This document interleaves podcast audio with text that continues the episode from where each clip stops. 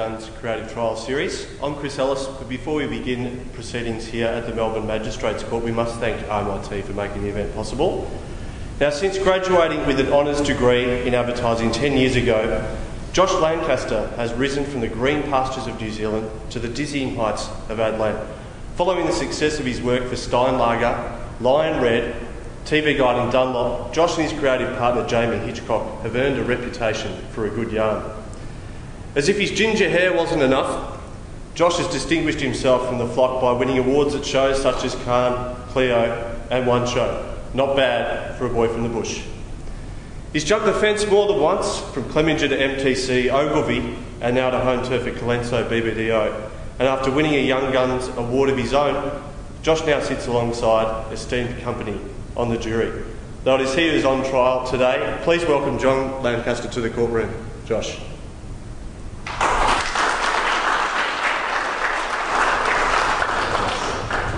Josh, know in advertising can be a bit of a challenge, but we just ask that you remain truthful at all times.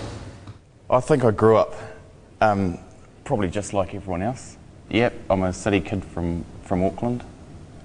Probably the most significant thing about uh, Varsity and design school was, was meeting Jamie, my creative partner. I met Jamie halfway through my, my second year. I think he was probably the only other the only other student in the class who I saw as, as having a real drive to get um, to get a job. I think it can be quite hard if if it's just you that sort of got that got that goal. But um, when you've when you've got a mate who you can um, you know when you can do it together, it was um, looking back it was, it was it was fairly easy to to make that happen. I'm the art director and Jamie's Jamie's the writer. Although, um, you know, I think the strength of, of the team is is having having your best mate there who can tell you when um, when you've cropped something badly or um, you know if it looks shit and. Uh, and at the same time, I don't have a problem telling him when I think something sounds clunky or if I reckon it's wrong. And uh, that sort of that sort of tennis between between the two of you, I think, is what um, bashes and add into, into shape. I've, I've known Jamie, or been, been married to Jamie longer than I've been married to my wife, and, uh, and vice versa. In our final year at, at design school, we were briefed by a, an agency in Wellington called Clemenger. You know, it's road safety, uh, speeding, drink driving, that sort of thing. They, they briefed the class on a campaign for drink driving, a billboard campaign for drink driving. And specifically, the work that, uh, that Jamie did for that really got us noticed by the creative director. Pretty much um, putting up billboards that look like any other road safety ad, and then in the middle of the night go and graffiti them with uh, New Zealand beer slogans. Picture of um, guy dying on an operating theatre with, you know, with that sort of uh, stat above it, and um, and it, it, really kind of captured the, the spirit of, um, of, of young men. You know, they, they really liked the idea of one of them getting up there and, and, um, and essentially tagging this billboard. You know, when the, when the messages supposedly come from the people rather than the government, it's a lot easier to sort of take it in. And, and uh, Jamie almost got arrested for the work as well, which was, which was a good thing. Murphy's Law dictates that usually the bit of work that you're most embarrassed about is the one that gets the most airtime as well. So certainly that's what um, that's what drives us to um, stay up just that little bit later, or um, you know, keep pushing at something just a little bit harder. So we started off at, at Clemenger in Wellington, and uh, and I think we spent about three years there, and we've got some really good print work away we made the move up to an, an agency called uh, Mears Tame up in Auckland, which was a really small shop run by two um, two guys that uh, uh, called Roy Mears and Jeremy Tame. And uh, you know, you, you asked the question, who did we look up to? Well, well, I think we did look up to these guys before we knew it. You know, we were we knew their ads, we'd grown up with their ads, and had a relationship with their ads, but not known who the creators were those two guys gave us a lot of leeway to do our own our own work, and um, we got some got some great TV away. I think it's entirely about uh, an, an, attitude and a desire to, um, you know, to push yourself and to, to achieve. I think the people that um, make it in advertising would probably make it in um, most industries that they'd lend their hand at. It, it's about attitude and it's about pushing yourself and, um, and wanting to do better than the, than the next person, I think. That's, yeah, that's, that's a good head start to, to being a person considered for a job. Yeah, creative blocks happen all the time. Um, may, maybe not a block as in there's nothing coming out, you know. Uh, it's important anything that comes into your head to get it down on that piece of paper. If you've reached a point where you're not getting any further, then it's silly to keep doing the, the doing the same thing. You know, it's you know that's when you need to kind of go and take a shower or go for a walk or go and have a drink or just do something to change the environment because clearly it's it's it's stopped working. And when you've got a really great product truth, the rest of your job's easy. The hardest thing is trying to make something up about about the product. Quite early on, I think you've got to figure out that when people are having a go at your work, they're having a go at your work and not having a go at you.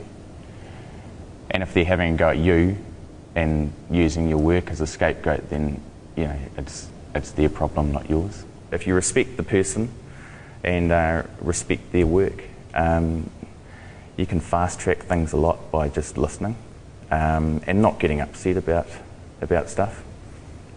Take it on board and move on. You know, I think if you start getting precious about single ads, then maybe you're not going to be a very good idea generator. But what what makes a good ad? I think essentially it's got to make you feel something. You know, um, it's got to either make you um, make you laugh or make you cry or make you make you think or make you angry or make you horny or you know um, that's that's a must for for a great ad otherwise it's just clever. Yeah again it's about doing things differently. You know if you if you're attacking when everyone else is going this way then then chances are you are going to stand out. And um, I think that's a really important thing for particularly for students. Um, we see a lot of student books and there's this um, drive to do something that looks like an ad and passes as an ad, you know, and I think that's the it's the wrong way to go about it. You know, you, you want the last thing you want your ad to look like is is an ad. You know, it needs to be something so different and so fresh that um, you know that it that it shocks people and grabs people and and um, and they take it in and they get sold the message before before they've even realised that they've taken in an ad the ideal agency model for us is probably uh, a, a, small, tight knit uh, group of people. There's only, there's only a few of you. Everyone has to be doing their job and they have to go beyond their job and, um, you know, just to make sure that there's nothing can slip through the gaps.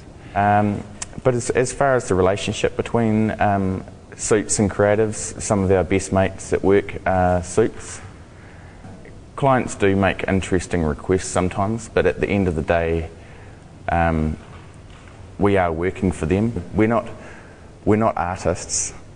We um, have a trade like, like anyone else, and um, uh, although, although um, what we do is, does mean that we can um, um, put our mark on things a little bit more than, say, a plumber might. I do have a problem with um, arguing with clients. You know, if the client's making a ludicrous suggestion, listen to what they have to say, read between the lines. Maybe they're not comfortable with the idea. Maybe you haven't sold it into them properly. Maybe they're, um, they, ha- they haven't understood what you're trying to say. Maybe they've missed something. You know, there'll, there'll be a reason there. But I think, when, you know, once it's sort of, um, you know, this whole um, they don't know what they're talking about. You can be guaranteed they're, they're sitting back at their office saying the same thing about you, you know, saying, oh, those pretentious little wankers won't make my logo any bigger. And that's not a healthy relationship, you know. Awards are, are important to, uh, to the industry because it's, it's, it is the way that you measure creativity. more important than having somebody in the industry recognise your ads to have um, you know one of your mates come over or someone that you haven't met and um, you know it's, it's a great feeling when someone says oh have, oh you're in advertising have you seen this ad you know I love it and it's one of your own. Getting that sort of feedback was heaps heaps better than, than picking up some bits of metal. Proudest moment? There's been quite a few moments that um, have, have meant a lot lot to me but um, just just like the nature of advertising, they're they're there for a moment and then you move on to the next one. You know, the moment that you kind of start um, sitting on your your laurels and thinking, yeah, you know, then you know you're not doing anything about getting your, your next ad away. Um, certainly the LMP work, I think um, we, we did really well at a few award shows with that. Okay, thank you, uh, thank you, Josh. Uh, can we please thank Josh uh, for making an appearance in court today. We hope he's not back here for any other reason. Thank you, Josh.